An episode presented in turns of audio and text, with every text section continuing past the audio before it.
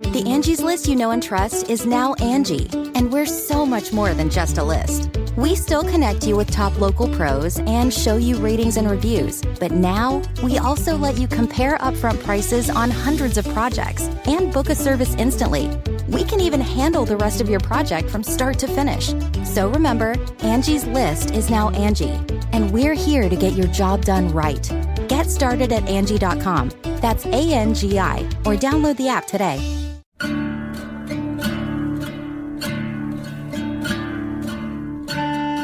What's up, nerds? This is Just a Couple Arslings, a Last Kingdom podcast. I'm one of your hosts, Jessica Toomer. And I am Alyssa Fikse. We are writers for SYFY Wire's Fangrrls who started recapping The Last Kingdom in season three, so we decided to bring that nerdy, horny energy to Podcastlandia.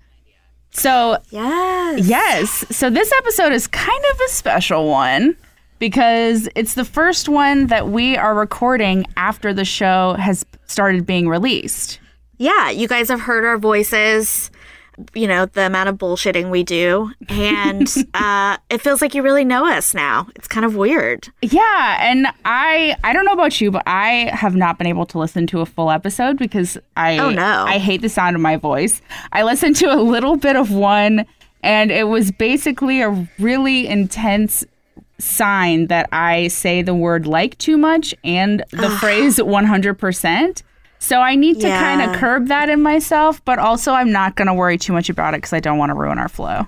Look, and also, like, uh, just to let everyone know, we do know um, how terrible we sound. I, I don't know why I was given a podcast. you know, I think I wouldn't say that we're more terrible than anybody else. I just think it's really hard to listen to a recording of your own voice. yeah, there's some kind of psychology going on behind that, I think. Yeah, it's super weird. Whenever I do an interview, I always send it out to Rev to be Oh, yeah. to be transcribed because I cannot I cannot bear to listen to my own voice for that long. Yeah.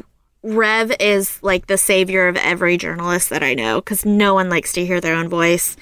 Unless, I guess, you know, you're A psychopath? an actor. Yeah, psychopath. I was going to say, like, someone who does that professionally, Right. like James Earl Jones. I don't know. Maybe he doesn't like his own voice. Yeah. Um, James Earl Jones. I feel like even James Earl Jones would be like, "Ugh, maybe I'm too I didn't deep today." that one good. Yeah. um. Well, speaking of, that's, a re- such a good that's, segue. that's actually a really good segue. We're getting so fucking good at these guys. We're it's very- insane. Um, Right, we're good at segues.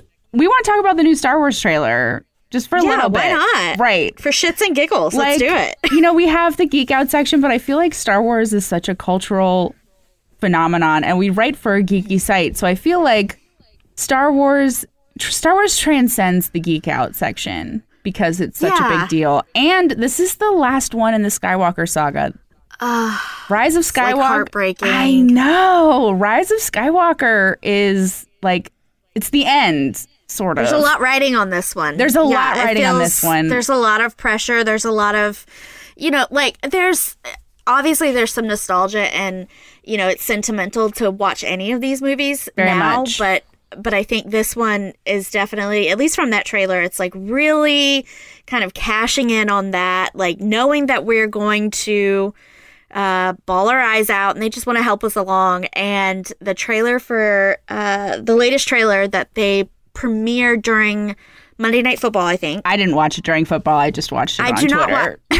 yeah, I saw it on Twitter the next day.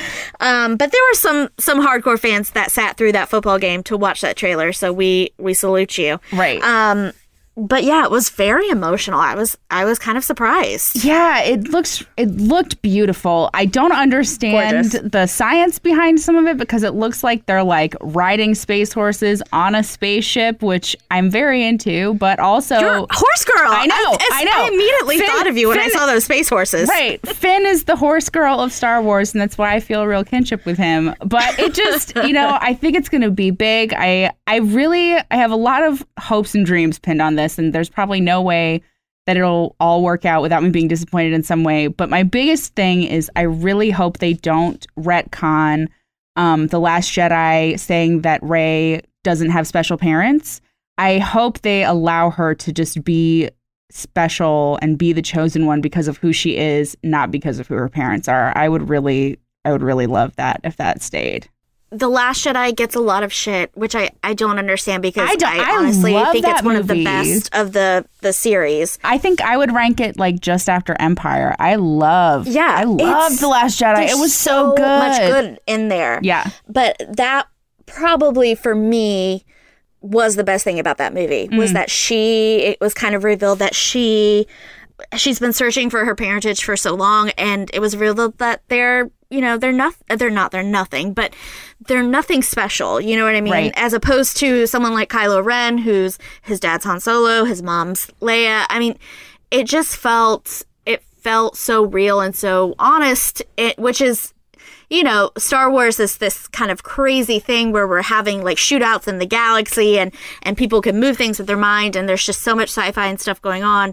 But it was so nice to like have that kind of really human moment of, you know, I've been looking for these people and trying to figure out who I am and it turns out like they're just normal people and Right. my, you know, it, my sense of self doesn't have to to depend on them at all. Right. and and I think it opens up you know the larger universe for for you know kids looking at Rey and thinking like oh you have to be special to to be special. But you don't you know? It's I don't know. It really I loved that moment and I hope that I, I have a lot of faith in JJ Abrams so hopefully he won't Here's the thing. I have a lot of faith in J.J. Abrams in some ways, but in terms of writing a satisfying ending, I'm not sure that I do. Lost has fucked you up It's you know, I just I we'll see. We'll see. Like I really liked um The Force Awakens. I thought it was a really great movie. So I'm you know, and I like his, his Star Trek movies too, or at least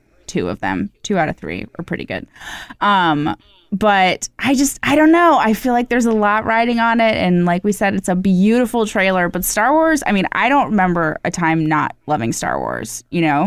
And so I it, it means a lot to me and I just I really hope he sticks the landing, but if he doesn't, it's not like this is the end of Star Wars. You know, you've got the, Right, you've got yeah. the Mandalorian coming up, you've got the um, Obi Wan Kenobi show, the Cassian Andor show. Like Star Wars isn't going anywhere, but this is just wrapping up this particular family this story. is wra- wrapping up yeah the Skywalker story which is you know modern myth. It's it's epic. big one. That's a big one. Yeah. And we've got I ha- we have to talk a little bit about Reylo um Oh, God. because that's where my heart rests. you know, I Are you a Reylo stan or no? okay. So here's the thing. I love the sexual tension between Rey and Kylo Ren. I Sure. want them to act on that, but I also want her to kill him by the end of the movie. So Right. like he should die by the end. Right. So I'm sort of a Reylo, but I don't want a happy ending for Reylo. I just want them to make out. I know they Like won't. hook up. well, I know they won't bone because it's Star Wars No, it's and Star it's very chaste. But give me like a big makeout moment, and then I don't know. She cuts off his head with her own light with his own lightsaber, something like Okay, that. Okay, that's I could get down with That's that. That's, that's that's more how I feel about Reylo, but it's it's mostly just like, yeah, It's the Adam Driver effect. It's the Adam Driver effect, and It's real. Everybody in that trailer was so good looking. Like everybody's hot in Mm, my that movie. It's a lot. It's a lot. Like you've got Oscar Isaac there Oscar with his Isaac scarf. eth- ethnic hips. yes, Did you see that? I did. Um, I did. Where he didn't fit into um, Harrison Ford's chair because of his hips. Yeah. Yeah, I respect it. And Mm. like Finn has gone from like cute to like okay, he's got like a chiseled jaw. He's a man now. And then Yeah, Adam, John Boyega. John Boyega, so cute, love him. And then you know you've got Adam Driver, who's just so large. BDE. Right. I mean, there's just something. Yeah. Right. Everyone's looking good. Right. And it's it's Star Wars. Uh, Yeah. I know. I want everyone to like get their due and to have their time. And I'm gonna be Yeah. crushed if anybody dies, but like I know somebody will. oh, people will die for I sure. I know. It's too much. It's too much. Speaking of people dying, let's get into the Last Kingdom. Segue. I really liked this episode because there's so much, ugh, just like cattiness at the beginning, but then it just really, it really segues again into some really unpleasant stuff for Athelflaed, and our queen deserves better than that. There can be no bloodshed here. We are all mistaken, and we are all proud. What men say is true. You behave as if you were still at your mother's tit. Yeah, so we start off, and you know, cutesy is not a word we use to describe the show often, but it is like a cutesy little scene of Uhtred and Gisela kind of like frolic in the frolicking in the lake, and It's cute. You know, it's, it's- cute. it's- It's, allowed yeah. to be cute. it's it's nice and like on a you know, logical level i know this like adds a layer to their relationship and their romance and it's nice to get to see them kind of have some downtime um the cave woman in me is just like oh let's see more of Uhtred's six pack and it's clean so that's really working for me but it like it kind of ends very quickly Yeah. i think thanks to Athelred, who is just such a dick this episode Yeah. You know, there's always been sort of that like simmering unpleasantness beneath the surface with Athelred. And it really, it really comes to a head in this episode. And you see exactly what his ambitions are and exactly what he's willing to do to achieve them. And it's not a great look.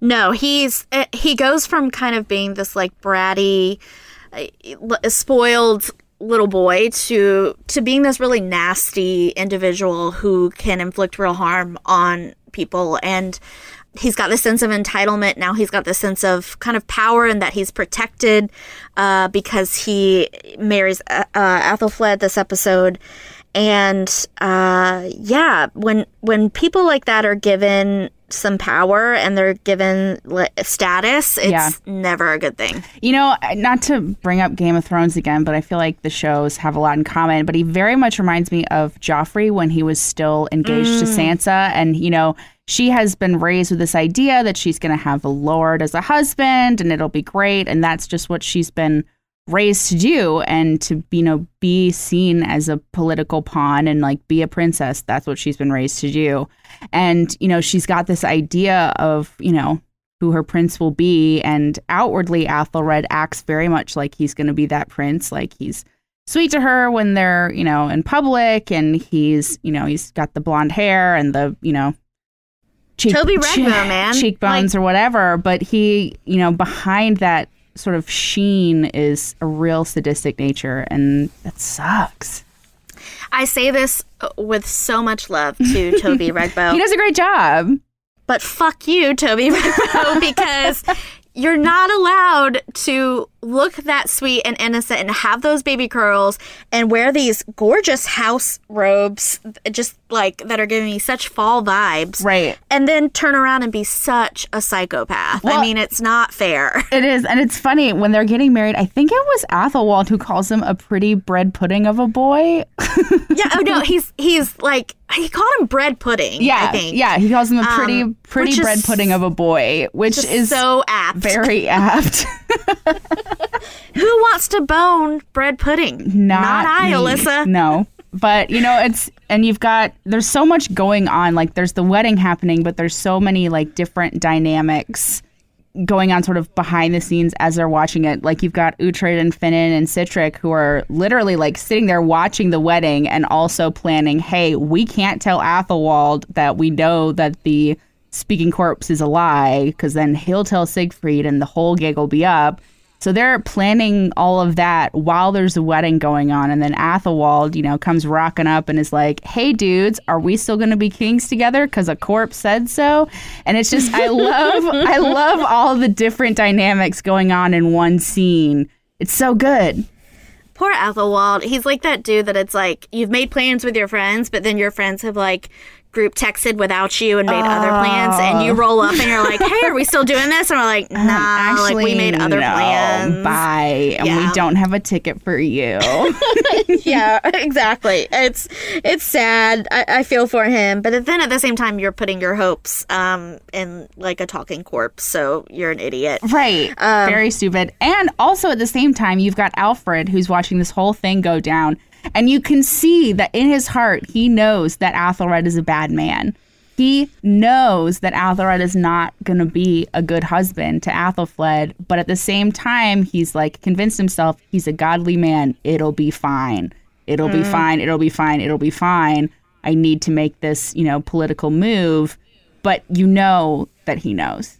You can tell. Yeah, he looks. I, he it'll looks be fine for you, dude. Right. It's not going to be fine for her. Right. He looks crushed through the entire wedding, which is like not the mood that you want when you're getting married. And it's just, I, Alfred, again, ambition and not having any qualms about using other people to accomplish it is such a dangerous thing. And you can really see Alfred struggling against that, but losing that battle with himself.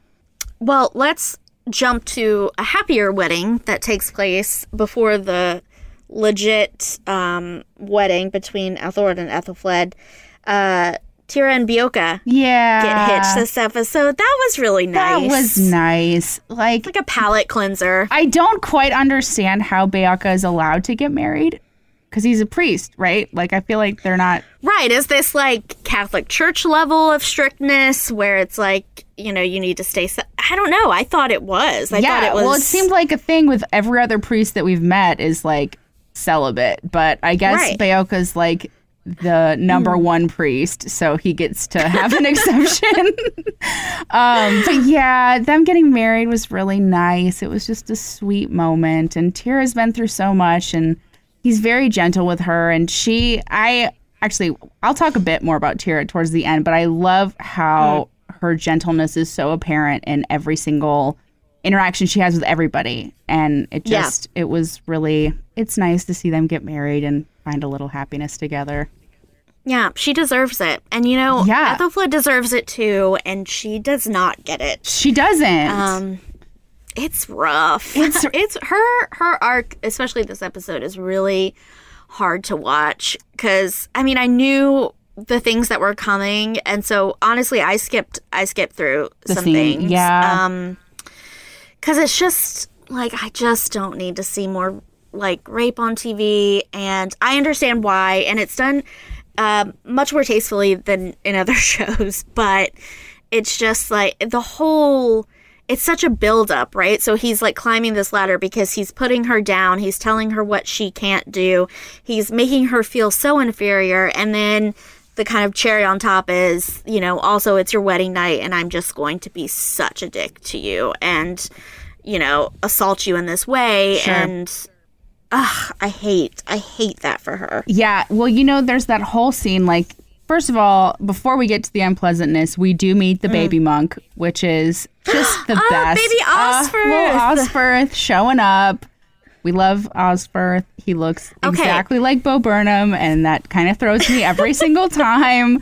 But yeah, The monk version of Bo Burnham. No, exactly. it- I, I I swear I must have been high. I blacked this out. I don't know, but this first uh, watch that we did when we were just kind of recapping for SYFY Wire Fangrrls, um, I completely forgot that Baby Monk was Leo, Leo nephew. nephew, nephew, and he's Alfred's bastard son. I remembered the Alfred's bastard thing, but I forgot about Leofric's nephew, and that really that really explains why Uhtred is so willing to like add him to the Yes. crew right away because Yeah. you know he had that bond with Leofric, and they were besties, and yeah, it's this is a solid he's doing for him, even though he's not here. It's so sweet. right. Um, but yeah, there was a moment when he's kind of we kind of meet him and we we see his connections to everyone, and I'm just like, what the fuck? yeah. Like, did I know this before? you know, maybe I skipped over this part. I don't know, but yeah, he's he's gonna be part of the group, and he becomes such like a.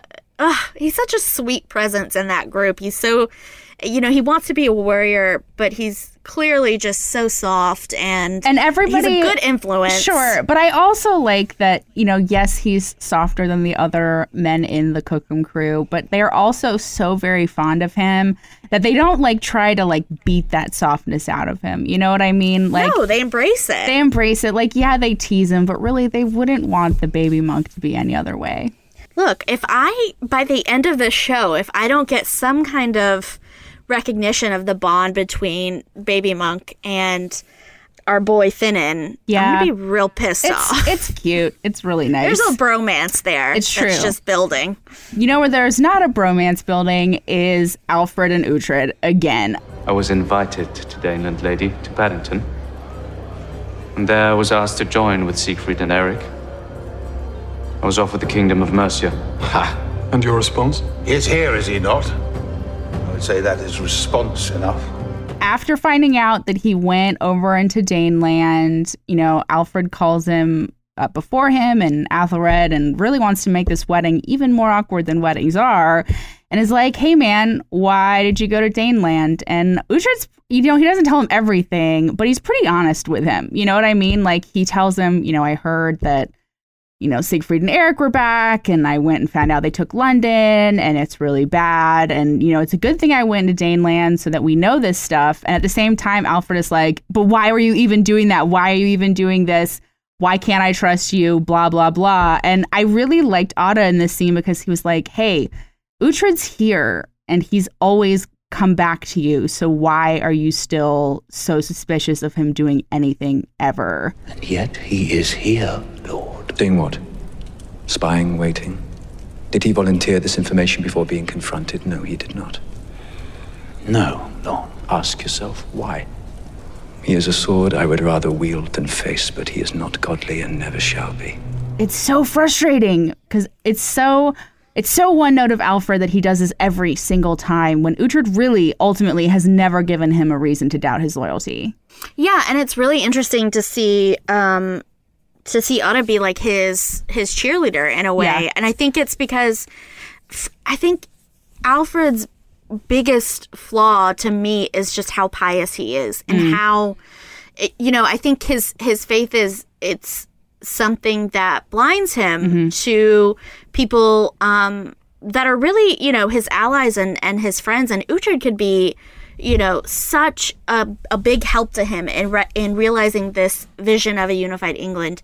But he constantly kind of throws a hurdle in that path because Uhtred doesn't believe the same way he believes. And for Alfred, that's just the biggest kind of insult, you know? And it's so it's like it's so interesting to kind of reckon with who Alfred is because eh, on one hand he's willing to kind of sell his daughter off to this guy. He knows he's not a good guy, but he's a Christian, so it mm-hmm. should be cool. Right. On the other hand, he's got this warrior who has proven himself time and time again, helped him kind of take back his his throne and been there for him in the darkest moments. Mm-hmm. And because he won't like get on his knees and pray with him in the church, like he's always going to be suspicious of him. And that's just I mean it's so sad for Alfred and for Uhtred it's just very frustrating. And I don't blame Uhtred for starting to you know, kind of Tire of that. I, I would be. Yeah. I would be so tired. Yeah, and you know, there's that scene, that whole scene at the wedding feast is so uncomfortable to watch because it also, again, shows how awful Athelred is because he's so rude to Uhtred. And then, you know, sort of that, um, the contrast between how Athelred treats Athelfled, which is just crazy to say, Athelred, Athelfled, the tongue twister Too many apples. too many Athels.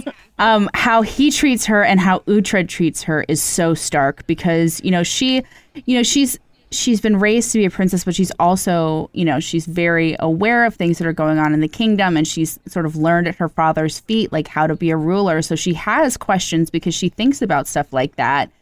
And, you know, Uhtred is, you know, obviously delighted at her interests and is, you know, totally willing to walk her through stuff. And Athelred is like, hey, shut up. You're you're just a girl. Shut up, please. Don't be a part of this. Actually, he doesn't say please. That would be entirely too nice. But he just like out of character. uh, very out of character. But he's so belittling to her in front of everybody that it just if he's willing to be that dismissive of her in public, like it- it's You even know it's not going to be good. it's going to be even worse. Closed doors. Exactly. Exactly. Yeah, agreed. And it's, I, you know, it's a thing of obviously there's some envy and jealousy there, and that kind of rears its ugly head later. Mm-hmm. Yeah. With the accusations that he makes, but it's just, it's not a good look, dude. I mean, at, at this point, if if your goal is to to rule Mercia again and then to also kind of be king of England and take over, you know, Alfred's spot, l- your biggest ally in that is going to be your wife. Mm-hmm. Right. So you should be treating her a lot better than you are, but it's that kind of you know, it's the misogyny coming out in him, Sure. thinking that she's just a woman and she doesn't have a role to play. But there's so much that she could do. I, I mean, obviously, Ethelfled is uh, very smart, very capable.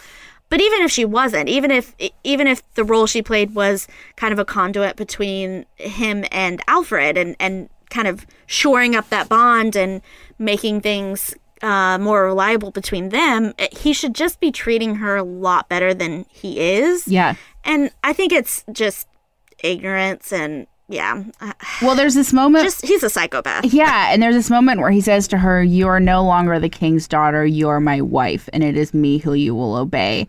So he doesn't even see her value in like getting him closer to her father. He just wants her to do what's what he says and nobody Right. else. And so that that kind of you know control is such a red flag. My dear, it's not your place to involve yourself in a conversation that became an informal Witan. We were discussing matters of land and war. Lord, I take an interest in these matters. My father has always encouraged. You are no longer the king's daughter. You are my wife. It's me you will obey. You are delicate. I find it interesting. I would speak with the king often. You're of Mercia now. You are my queen. But yeah, you know, there's that conflict, and there's you know the conflict with Alfred and Uhtred because Alfred blames Uhtred for what's happening because he didn't outright kill Siegfried and Eric. You know, again, Odda has this you know conversation with Alfred when he tells him, you know, he is so valuable to this kingdom and he's done so much. Why would you push him away? And, you know, Alfred says to him, you know, he's a sword that I would rather wield than face, but he's not godly and he never will be, which is which is how Alfred sees Uhtred in a nutshell. A sword. Yeah. a sword, but not to be trusted, but to be mm-hmm. used.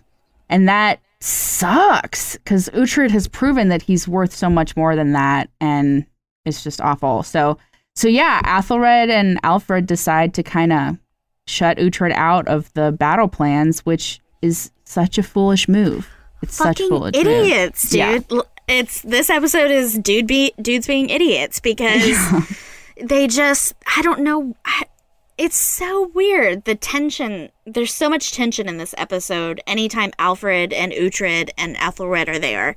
Yeah. And I, I, some of it is is because Alfred thinks he can't trust Uhtred. I think some of it is because both Alfred and Ethelred are, you know, envious of Uhtred and jealous of Uhtred. And, you know, here's like this pagan that has people, you know, who are inspired by him and who uh, follow him. And he's got this kind of power that they can't seem to harness. You know what I mean? That Right. people legitimately love Uhtred. And I think Well, he's if you're earned someone, that. yeah, he's earned it. But I think if you're someone like Ethelred, who's kind of has these aspirations to the throne and and wants to be loved, Mm-hmm. to see someone like that who's so different from you have that, it's just kind of a, it's like a slap in the face. And I think there's Sure. that's where that tension comes from with all three of them. Mm-hmm. So they're not good allies at this point. They're not, you know, because Alfred, or not Alfred, Uhtred and Athelred go to London to sort of assess the situation and see if they can pay Siegfried and Eric Silver to leave. And, you know, Athelred just assumes that he can waltz in there and fling his money around and they'll listen. But Uhtred, like, he knows that that's not what they're looking for. And he knows that that's not going to be a course of action that works. But he respects Alfred enough to be like, all right, we can try negotiating, but this is not going to work. Yeah, bros and their egos, man. I mean, it's insane. It's really interesting because when they get to London, so this is where Siegfried and Eric are, um, they're kind of like shored up. It's interesting because I think Siegfried, I've never um, had much faith in, but this episode, I think Eric really steps up and he's he's kind of playing a long game and he has that conversation with his brother where he's like, you know, we're not like raiding and pillaging right now. I know that kind of sucks, you know, and you've got your arm that's hurting you. But if we can just hold out and mm-hmm. we can do this right, we could, you know, rule over all of this. This could all be ours. And so he's playing a long game that not many um, Viking opponents that Alfred has had um, has been able to play. I think even even Guthrum and and Ubba, to an extent, were kind of ruled by their bloodlust and that kind of Viking urge to just conquer, conquer, conquer. Right. You know, and Eric does have that urge to conquer, but he also has a real sense of honor and doing things the right way. So, you know, he talks when he's talking to Siegfried about, you know, Uhtred obviously knows that the corpse was a trick. Um, and I think he feels a little bit of shame over how they tried to manipulate him instead of just being straightforward with their intentions. Like, I know there has to be a certain amount of manipulation in warfare and playing things close to your chest and whatnot, but Eric I think he knows that that was a cheap move and that's not how he wants to win this war. Yeah, Eric's a good dude, you guys. Right. So- As as as good as a, you know, warlord as we trying to conquer for. can be. Um, but we do need to have a have a chat about this London situation. So when so when everyone gathers, um, Crucifixion's going on. Yikes. crucifixion's happening. We don't like the priests there, I guess. And Uhtred kind of convinces Siegfried to to have this like one on one fight for this priest to fight for his freedom instead of just being strung up on a cross and like left to die for days. Right. Well, because Uhtred met that priest in the last episode with Beocca, and he found out that this priest was actually like a renowned warrior. So he knows when he's like, hey, how about you guys do hand to hand combat instead of crucifying him? He knows that he's given the priest Pyrlig a shot to survive. Right. And which is which is very very nice. Classic my Uhtred. issue yeah my issue is you know i like we're bringing in the roman history we're talking about the roman squares you know i Mm-hmm. like that alyssa yeah, make the square. make the square but why is everyone so fucking dirty in this city like that dude the viking that they send to like fight the priest Covered in just filth. like yeah. covered i mean like he's rolled around in a like pig pen and then just got up without the access to free, you know, fresh water, it's a bigger like I think everybody's just filthier in the cities, you know, because even Gisela at the beginning of the episode mentions that she doesn't feel clean in this water because they're so close to West West Westchester, and you know he's like, no, we're far enough from the city, it's fine. So you're just with that many people without a proper waste removal system, you're just going to be filthier in a city than you are living in the country. i would die like within a matter of weeks I mean, it Sure. would just Yeah. Yeah. Disgusting. But anyway, so Pyrlig wins his fight. He gets to leave with Uhtred. And, you know, Uhtred and Athelred now know that they aren't just going to be bought off with silver. They want to fight. which means that this kind of rift between Alfred and Uhtred, it really feels like a breakup episode. This episode, It is. A, it is. You know, it's crazy. You know, we put so much. You know, we put so much value on romantic love, but these kind of platonic friendships, and even if they're, con, you know, contentious. I'm trying to say a word that I don't think exists. say it. They are. there's there's a lot of contention in the relationship between Alfred and Uhtred, but they've been they've known each other for you know a decade or more now. Like there's there is a bond whether they like it or not and it's like that kind of breaking of a relationship can be just as profound as any romantic breakup or more so Lord, I'm weary of this. You are weary of this. You say you are sworn, yet you behave like a spy. You float into Daneland and back again. You tell half truths, keep secrets, and you refuse to accept the existence of the one true God. You serve your king reluctantly. But I serve, Lord. I do not know you. And I can never know you. I. I do not understand you. And I will never understand you. That is a fact and one of increasing concern. He's like i don't know you. I can never know you. I don't understand you and i will never understand you. And he shuts him out. And they're like all right we're gonna do this without Uhtred and Odda and Steapa know that's a terrible idea but Alfred thinks he can do it without Alfred or without Uhtred because he's stupid. Yeah, because he's, and here's the thing. I mean, he's enjoying this, you know, this kind of reign of eh, things are going pretty well. I mean, he's he's got to deal with the brothers, but mm-hmm. Things are going marginally better than they were, you know, when we first started the show. Yeah. And I think that Alfred has gotten a little comfortable. I mean, his mm-hmm. he's been able to rely on Uhtred for a lot. And now it's, you know, with this kind of break in this burning bridge that mm-hmm. he's, you know, lighting on fire, it's like, dude, do you not realize you don't have anyone to take his place? Right. Like there's there's no Uhtred like for you waiting in the wings that's, you know, as pious as you are. Like you're gonna have to figure this out on your own if you're not gonna rely on him. Mm-hmm. Promise me you won't desert him. Not yet, at least. I'm not an oath breaker. How can I serve a man who doesn't trust me, to whom I have given so much? All it can see is how I'm different. All I see in him is his piety. I think for Uhtred, being kind of thrown to the side and, and especially when he has to take orders from Ethelred, like that's the worst, right? And you know, you can, yeah, it's awful, and you can see that conflict in him because he knows that he's not an oath breaker and he is an honorable man. But you know, he says, "How do I serve someone who does not trust me?" And that is really a difficult spot to be in because you you can't like you can sort of muddle through, but you're never gonna have success without a higher level of trust than they've got now. And so, you know, it's awful. It's, awful. terrible. I mean, it's Yeah. because they're kind of at this stalemate where it's like Mhm. he's not going to release him from his service because he knows he's still valuable to him, but he's Right. not. He doesn't trust him enough to really harness all of that value. And for Uhtred, it's he's not going to break his oath because that's not who he is. But now he's um, stuck. You know, serving this guy who doesn't trust him, who he doesn't feel appreciated um, by, and then he's having to take orders from this like snotty nosed little brat who is just such a not someone he would want to associate with if he could help it. And so it's like I feel they've really, even though this is Alfred's like doing, I think they're both suffering because of it. Yeah. Yeah, for sure. And, you know, ev- I feel like everybody's suffering right now. God. Everybody that I care about, because, you know, Athel, we see a little bit more of Athelfled and Athelred's marriage, and he's obviously just being relentlessly cruel to her.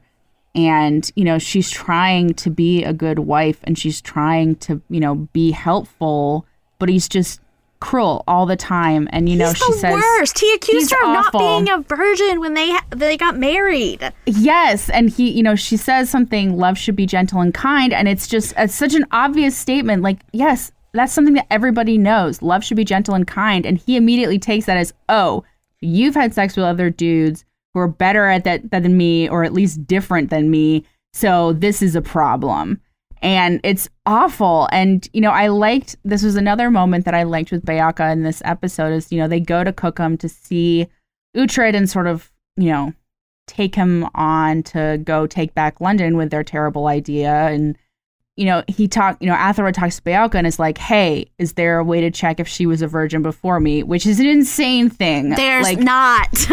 like, that's, that's insane. There's no way to check. Like, it's, anyway. I get that like we weren't like geniuses about anatomy at that point in time, but it's like Right. you've already had sex with her, dude. Like you've Right, he's already had sex with her, and you know what? It's a scrunchie, not a piece of cellophane. So there's not a way to check. So whatever, but yeah, clearly, you know, nobody's taken anatomy lessons. But I liked that even Beocca was like, "Wow, this is bullshit. this is fucked up." this is bad." And, you know, he's doing this, you know, this ritual or whatever with Thyra and Hild, and he gets about halfway through, and he's like, "You know what?" This Screw is this. beneath all. This is beneath all of us. slaps that cup away.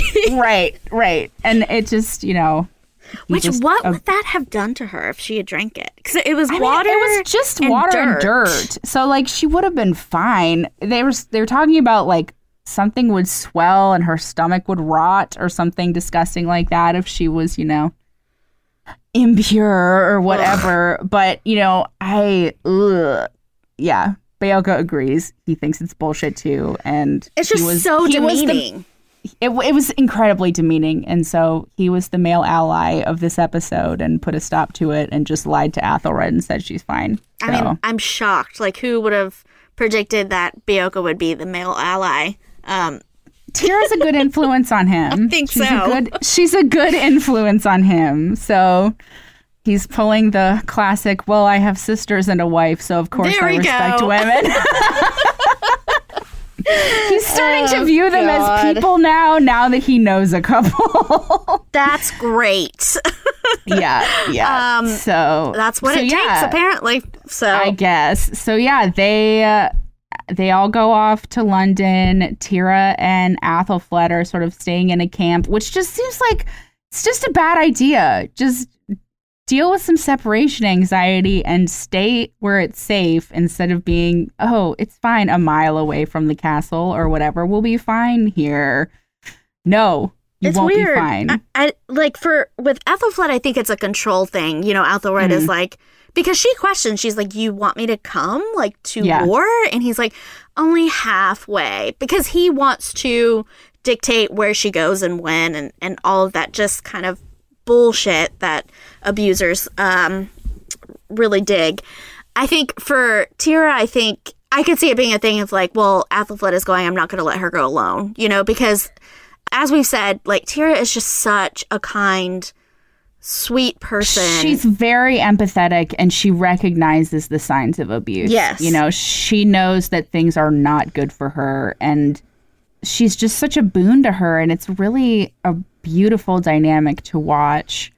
And Thyra, I love her. Um, she is the best, and there's there's a point when they're uh, so they get to London. Mm-hmm. They do this kind of uh, uh, three sided attack that they have planned. Um, they get into the city, and it's just I mean it's deserted. There's they don't run into Erik and Siegfried and their crew like they think they're going to. And Athelred is so stupid because he immediately assumes that, oh, they fled. They aren't pulling a trick on us and are going to ambush us. No, they were so terrified by our massive army that they completely left without a fight. Like, you think every- someone was scared of you, dude? You? Right. And it's, you know, it's one of those things like, did he not pay attention at all when they visited them and met them and spoke to them? That is so counterintuitive to everything that Siegfried and Erik have communicated. And so for him to fall for that so immediately, it was just like, ugh, you're the worst. the biggest of eye rolls. Um, Ugh. but yeah, so they're they don't kind of run into what they're expecting to run into um, because And Uhtred figures it out right away. Oh, yeah, he's because like, he's- oh shit, he's he's, he's seasoned. He is Yeah. seasoned. He's been Exactly. through this. He knows. He has the experience. God, j- listen to Uhtred, people. It's not that hard. Uh, When we're Mm. talking about battlefield strategy and how we should kind of approach things when it comes to warfare, like Listen to Uhtred. his should be the only opinion you value because Yeah, there's no way Ethelred knows what he's talking about. Um, he doesn't. And, And- so yeah, they uh, instead of waiting in the castle, they go and attack the camp and take prisoners, and it's devastating. Yes. I, actually, I really like the way that it was shot, though. I, I mean, like, I know it's gonna happen, but like a lot of people die, and I like how it's shot, though. It's very chaotic, and it really heightens the sort of feelings of fear that Thyra, especially, is feeling. And so, yeah, that that whole scene at the end, I thought was really well done. yeah, I loved that we kind of took that first person point of view, like we when we followed Thyra and she's trying to get Ethelfled and and get to the woods because she knows like that's who they're going to be coming for. And yeah, again, I mean, we do so many Game of Thrones references, but it's it reminded me so much of Battle of the Bastards. Sure. Um, where The it was just yeah, just in the thick of it. Yeah, because you Yeah. can watch it from a distance and be like, oh, that looks crazy, you know. But then when you're like, when they allow you to be in it like that, it's just you can just imagine how overwhelming and how terrifying it was. And the fact that Thyra is able to kind of keep a, a calm head and say, I need to find Athelflaed. We need to get to the woods. Like she's, you know, she's been through something like this before and she she's prepared and knows what she has to do. But it's still like so frightening. And I think there's a moment when she's she realizes that they're coming for the camp and she just starts chanting uh death is, Death is coming. coming. and i'm just Yeah, like oh it was my god chilling. Wake up! Death is coming! She's trying to wake up all the drunken soldiers Which, if you and, are and that- get everyone out If you are that close to a battle, that's not the time to get blackout drunk. It's just not. I know you're not going to be like in it, but still, Jesus. put down the ale Right. like do your fucking job Do your job. But yeah, it's awful. God. They get taken. End of episode. It's a lot. end of episode and it's terrifying Uh, so we know what's going to happen but to to follow ethelfled into the woods and t- that last shot where it's just the brothers like coming so up on her menacing. So so that menacing. was scary Yeah. yo like that's nightmare inducing Yeah. like ugh chills. It's a lot.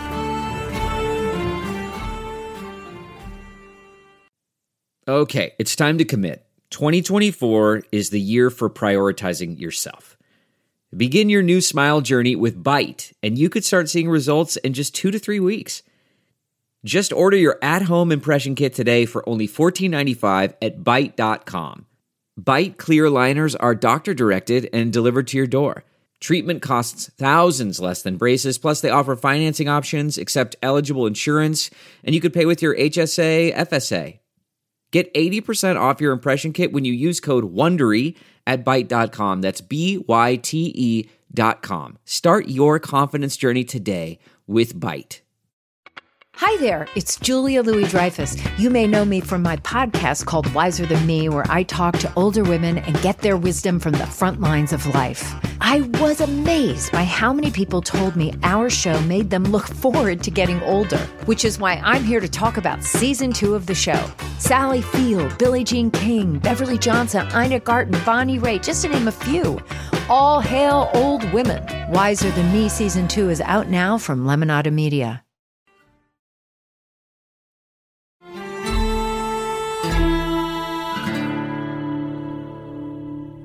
So now it's time for our next episode wishes. This is when we issue our demands for the upcoming episodes, like the spoiled toddlers that we are. Here's what we want to see, when we want to see it, and why we won't be denied. Alyssa, what are you looking forward to next episode? Um, I feel a little guilty because this is at the expense of Athelflaed, but I'm ready for Alfred to eat some crow. You know, he's so he's so dismissive of Uhtred and, you know, is so awful to him. And of course, by shutting him out, it went badly. So I know this is never going to happen, but I'm ready for people to give Uhtred some credit. You know, they clearly cannot do this without him. And Athelred really blew it in his first act as kind of a, a would be king, you know? And so I want Alfred to sort of realize that he, he put his eggs in the wrong basket there. And I'm ready for him to be apologetic. Yeah, could we get um, a shame nun to like come out Yeah. and ring the bell? Right, ring the bell for? Alfred, who sacrificed his daughter to a supremely shitty husband. So Yeah. yeah, I'm down with that. I think for me, I mean, you know what's coming. I know. I know what's The coming. anticipation We is killing me. It's so good. Ah, uh, the brothers have captured Ethelfled, and I am ready to see our sweet Danish cream puff properly woo his princess. Jessica, it's I mean, so it's just, good. It's so good. I can't wait to see it. God. Okay, anyway, she suffered through enough and she has a shit husband and she deserves this romance and this this time to herself. And so, you know, she's going to go through it. It's I mean, she's still a prisoner. It's not like she's going to be living cushy, but uh, you know, I think it's Anything is better than Athelred, honestly, at this point. Anything. Anything is better. Yeah. I think she feels that too. Um, Sure. But yeah, Erik is a major improvement. So bring it on. Bring it on. So, The Last Kingdom has a massive cast of interesting characters, and nearly everyone gets their time to shine. Our Arsling of the episode is the character who truly goes above and beyond to win the war or simply win our hearts. I think I can guess, but um, who, who is your Arsling of the episode, Jessica? I feel like I'm pre- I'm becoming like predictable. I need to like No. really throw you. No. I need to throw you for a loop. um, but I'm not going to this episode. It's Erik, of course. The best. Um, he's such. It, again, I think it's because he reminds me a lot of Uhtred with this kind of moral compass that he has, and mm-hmm. I mean, especially when you put him up against his brother, he's just such the, such a better option. Mm-hmm. But while Siegfried is kind of moaning over the loss of his hand and the fact that they aren't killing more Saxons and all this bullshit, Erik's Erik's playing the long game, mm-hmm. and I appreciate that. He's patient. He's he's got a strategy going on. You know, I would not be surprised if the whole let's leave London and attack that camp and make them think we just kind of bailed was his idea because he just seems like a smart dude and someone who will play the game, you know, he'll sacrifice the least to gain the most. Sure. And yeah, I like a Viking warrior who also has a brain. I get it. Brain and brawn. What more do you want? I mean, the whole package. Um, I'm gonna go with Beocca this episode with an assist from Thyra. You know, um, Okay. Beocca knew what Athelred wanted was a bunch of sexist bullshit, and he he actually put a stop to it instead of just like being pained and going along with it like alfred he took a stand and he wanted athelflaed to tell you know her dad about the abuse but because of how she's been raised and how she's been conditioned you know she believes that it's her duty but Beocca, like he just he saw that something was wrong and did what he could to fix it and i feel like not enough people do that He is not uh, tender or loving.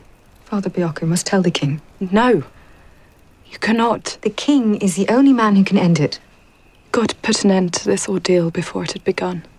Not all in Mercia are friends of Wessex. Not all are happy with the king's influence. And I must do my duty to Alfred. My husband will not break me.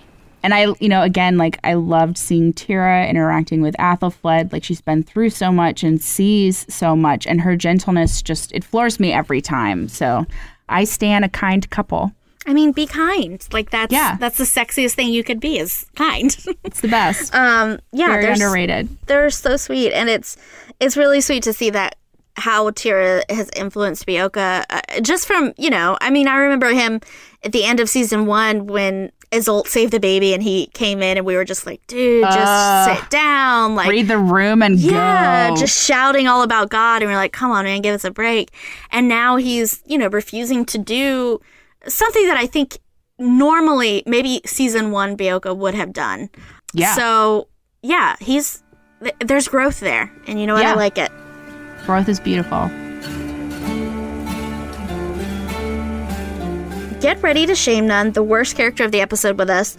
It doesn't matter if you're a Saxon or a Dane, anyone can be a turd, and we're calling out the biggest one of the episode. So, Alyssa, who are you just like fucking hating this episode? okay you know we've talked a lot about athelred and how we hate him and he's terrible you know no disagreements there. But i am just i'm so frustrated by alfred because i know that he knows better. You know what i mean? Like he mm. hands off his daughter to a man that he knows is evil like he may not have proof but in his heart he knows that athelred is a wicked man.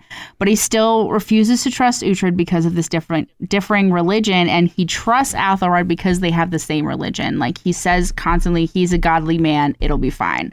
But it's not. And you know in this Alf- episode like alfred is just a user. Like he's going to use uhtred until he's not convenient. He's going to use athelflaed until you know it goes south. Like he he is sort of collecting people that are useful to him and will turn on them in a moment and that i just is such terrible behavior and i can't condone it so turd of the week for me is alfred for sure Yeah, not very kingly of you, No, dude. I mean, you're not supposed very to kingly. want to amass allies and really gain loyalty. And but you're picking the wrong people Yeah, and it's so weird because Alfred is not stupid. Alfred Right. is a very smart man. he's ambitious and that's sort of clouding his better judgment right now I, I think it's yeah. I think again, and it's always been this. It's the pull between that ambition and then you know having to check himself with his religion. That's Mhm. always going to be Alfred's problem. But Yeah. he really, he really loses that battle this episode, and yeah, he's fucked himself over. He's got no one else to blame. So Mhm. Alfred is a worthy turd. I think the only one that could kind of compete with him this episode episode is Ethelred. i get it Um, awful I mean, just the dude's a pig. He's a misogynist. You rape your night, uh, your wife on your wedding night. You accuse her of not being a virgin before you know you guys got married, even though she's she's the king's daughter. Like she is. It's not like she's just running the fucking streets over here. Like, Right. come on, dude. Right. A- and you put her through some kind of like bogus religious trial, really just to embarrass her. I mean, he wasn't expecting anything to come of it. I don't think. I think he was just. It's Shame. just It's another just way shame. to abuse. Yeah, it's Yeah. another form of abuse. And Ethelred is.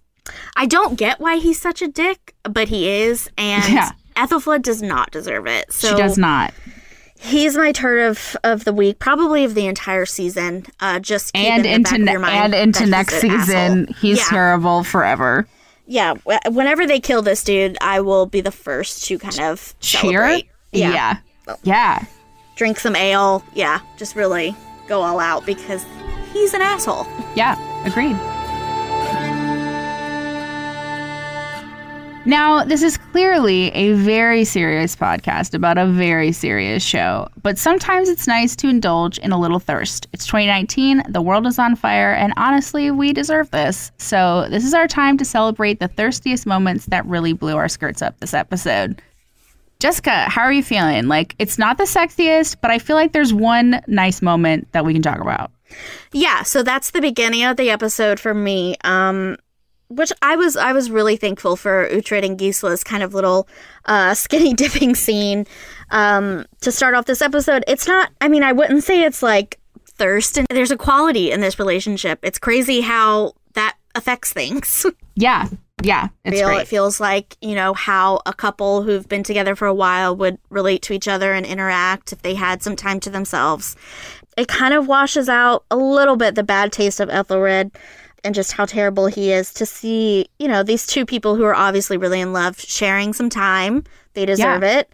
I wish, you know, Gisela could have had a whole lazy morning without being kind of interrupted by Dix, who said some really terrible things to her. Yeah. But um yeah, plus always a, a shirtless Uhtred is is always welcome. So Sure. no complaints. Yeah, you know, Uhtred and Gisela have such a beautiful relationship. You know, like they're a team, they're hot for each other, and they always have each other's backs, which I love. Like Uhtred is already always ready to go to the mat for her, and she is always there supporting him. And you know, what more do you want? You know, they're and I think especially in this episode, you can kind of see how their relationship is such a stark contrast to Athelred and Athelflaed at this point. And you know, I'm just I'm horny for this level of emotional health.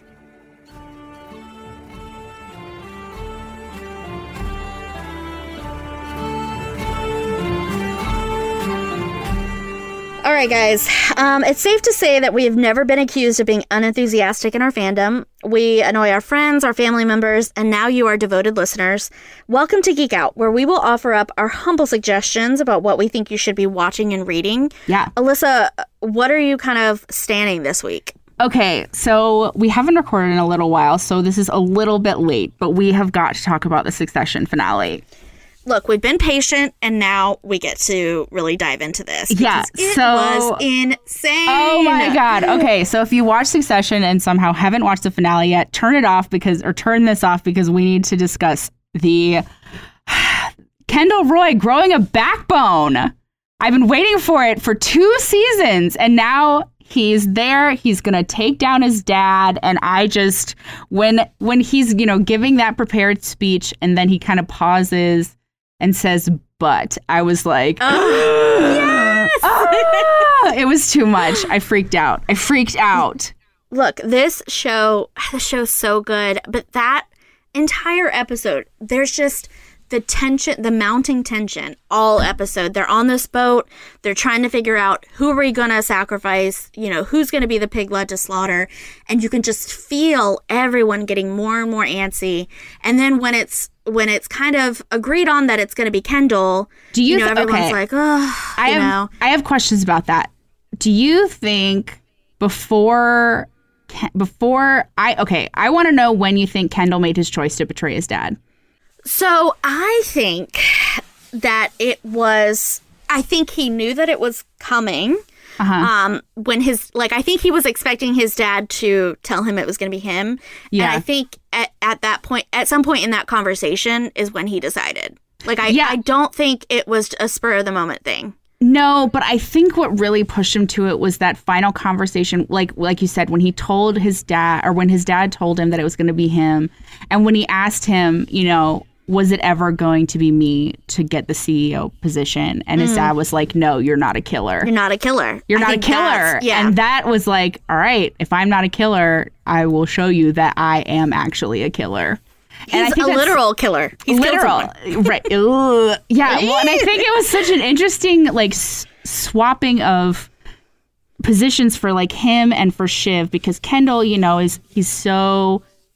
You know, he's so beaten down by his father that he'll do. He's a like- daddy's boy. He is, and he'll do anything to sort of please him. And he isn't afraid to like prostrate himself in front of his dad to like get what he needs from him. And Shiv is always, you know, sort of like stood up straight and she's done what she's had to do and she's so ruthless. except in this episode where she can't quite turn on Tom. And Hmm. so she begs her dad, please don't let it be Tom. And I think that Logan probably saw as a weakness in her. And so Yeah. that was a big that's going to be a real schism in their relationship. Also, like, you know, she didn't say make it Kendall, but the only other option other than Kendall was Tom. So for her to be like not Tom, she's basically saying, yeah, let's Kendall. let's do Kendall. Yeah. And so that like there's just there's going to be so much fallout in the next season and I cannot wait. It's gonna be crazy, and honestly, I'm gonna be pissed. I know that this is how they're gonna react, but like, if if if Shiv and, and Roman are like, "Oh fuck you, man! Like, how could you do this to Dad?" I'm You just know, gonna lose I- it. Like, I come think- on, guys. Well, because okay, so Shiv, I think will be more upset with Kendall because there was there was a lot there were a few moments in this episode that I think really drove home the bond between Kendall and Roman, Mm. and you know I you know because like when when um Logan tells Roman, You're going to be CEO by yourself now. And he kind of looks at Kendall and he's like, Is that okay? And Kendall's like, Yes, this is a good thing. Like, you've earned this. And there were just, there were moments like that. And, you know, Roman was kind of the only one to stick up for Kendall. And Mhm. I just, I, I hope that this pushes them together into being opposed to their father together. You know, the two of them and Greg against Logan. but What a I just, team up. man, I knew, you know, it's one of those things like I knew that, you know, having those papers was going to be a big deal. Like it was like Chekhov's documents, and I was just waiting for the gun to go off. And for him, because, you know, he told Kendall at the end of last season that I have some of this stuff and I'm just kind of waiting to use it. And Kendall, you know, Kendall must have reached out for him to him and been like, "Hey, do you still have that stuff? Let's use it." And so that I think is the ascension of Greg the Egg is going to be so good. God, it's just so interesting because dynamics have really shifted. Like that season finale, I mean, I think the big one was Kendall standing up to his dad, and so it's definitely gonna that's gonna fuel next season. Sure. But to see these kind of sides being taken already, you know what I mean? It's just everything's kind of thrown Coming up in the head. air. Yeah, Yeah. we don't know we don't really know who's gonna land on which side. And um yeah, God, I'm so fucking excited. I cannot wait. I know we have so to wait so long now, but it'll be fine. It'll be worth it. So, Well, look. um, in the meantime, you can watch another HBO show. Um, Watchmen came out last. Well, mm, yeah, like last week, I guess. yeah, I think it was on Um, Sunday, right? yeah, I don't. But see, I don't know. I don't really understand the point of like, kind of quantifying or qualifying like time because Yeah. like who knows when people are listening to this. Anyway, Right. Watchmen's out. That's Right. The pilot truth. dropped. That's a fact. Yes. And um, uh, it was insane. Have you seen it? I haven't watched it yet. I, you know, I read the comic and it wasn't my favorite. Like, I understand its importance, but it's just a lot. And, you know, the movie was so bad. And I just, it was so bad. That movie was terrible. Um, and I know that this is like a separate thing from that. It's sort of a continuation, more like a sequel, right? Mm. Yeah, so it's it's definitely a continuation. Um Mm-hmm. I don't necessarily think that you have to uh, in my opinion because it's been a long time since I've seen the the Watchmen film, like right. watching this pilot and not really I didn't like go back and like um recap that for myself or like kind of educate myself on what happened. I just kind of went in. So it was Mhm. almost like I was watching it without knowing. Yeah. I th- I think that's like a more interesting way to approach it because Okay. it, it's a continuation. You know, so if you've watched the film, if you read the comics, there are some Easter eggs. Uh, comics, there's some Easter eggs there, and and you'll kind of get them. Um, but I don't think you have to. I think it's almost better to treat it as a standalone because it's so different and it's it's very interesting. It's um it's futuristic and yet it's so relevant to kind of where we are now and and the feelings that we have now i think as Yeah. a culture as a society Plus, plus, i mean regina, Regina King. That was exactly Come what I on, was about to say. She is so good and so oh, she's so good. She broke my heart in If Beale Street Could Talk last year. Like oh just my god cut me open. She was so good. She's so good in everything. shout out to like you know everyone involved with the show to see i, I feel like regina king gets passed over a lot like mm. she's you know, under the radar um, for the kind of caliber actress that she is. Mhm. And I think she's starting to get more recognition now. But Well, she won an like, Oscar, so Yeah, yeah, but like shout out to this show for being like, you know what, we're gonna we're gonna she's gonna be our lead, and this Yeah. is gonna be like a sci-fi like futuristic fucking show, and she's gonna be like our main like vigilante. Like that's, I mean, that's just thank It's a big deal. Yeah. Yeah, yeah, she deserves it. I I will watch it. I it's Yeah. on my list. I just haven't. Watch for Regina King. She's Yeah. wearing a badass outfit. She's kicking ass. It's pretty cool. There's a shootout in a cow field, so there's a All right. gross element. Uh, but yeah, and Jeremy Irons is in it, and I'm pretty sure he's playing a bad guy. I still don't know, but just you know, Is he is he it's Jeremy playing Irons. is he playing Ozymandias? I think he is. Okay. I think he is. So that he's not identified as such Right. in the pilot, but the little there's like little hints and teases that just makes me think that's that's who he is. Uh, Sure. He's he's a fucking weirdo though, and Yeah. just to to hear like Jeremy Irons has a very distinct voice, you know. Scar, right? Yeah, yeah. So to hear like, yeah, picture Scar, um, like you know, sitting naked and having a woman like massage his thigh while he's like typewriting like his play. I mean, it's just there's just some weird. It's weird. It's weird. All right. But good, but good. It's But not good. like I still wanna watch it. It's not like predatory. It's it's just it's weird. Yeah. Yeah. All right. I will watch That's my it. that's my pitch. yeah, it's a it's a. I don't think I mean, that's a good one. honestly, Regina King is enough of a Back pitch. to Regina King. Yeah. Just, yeah, black out everything I just said and just focus on Regina King. Fair enough. All right, guys, if you want to hear more of our bullshitting, check us out on Twitter or over at SYFY Wire Fangrrls. We've got links to everything below this episode. And until next time, Destiny is all bitches.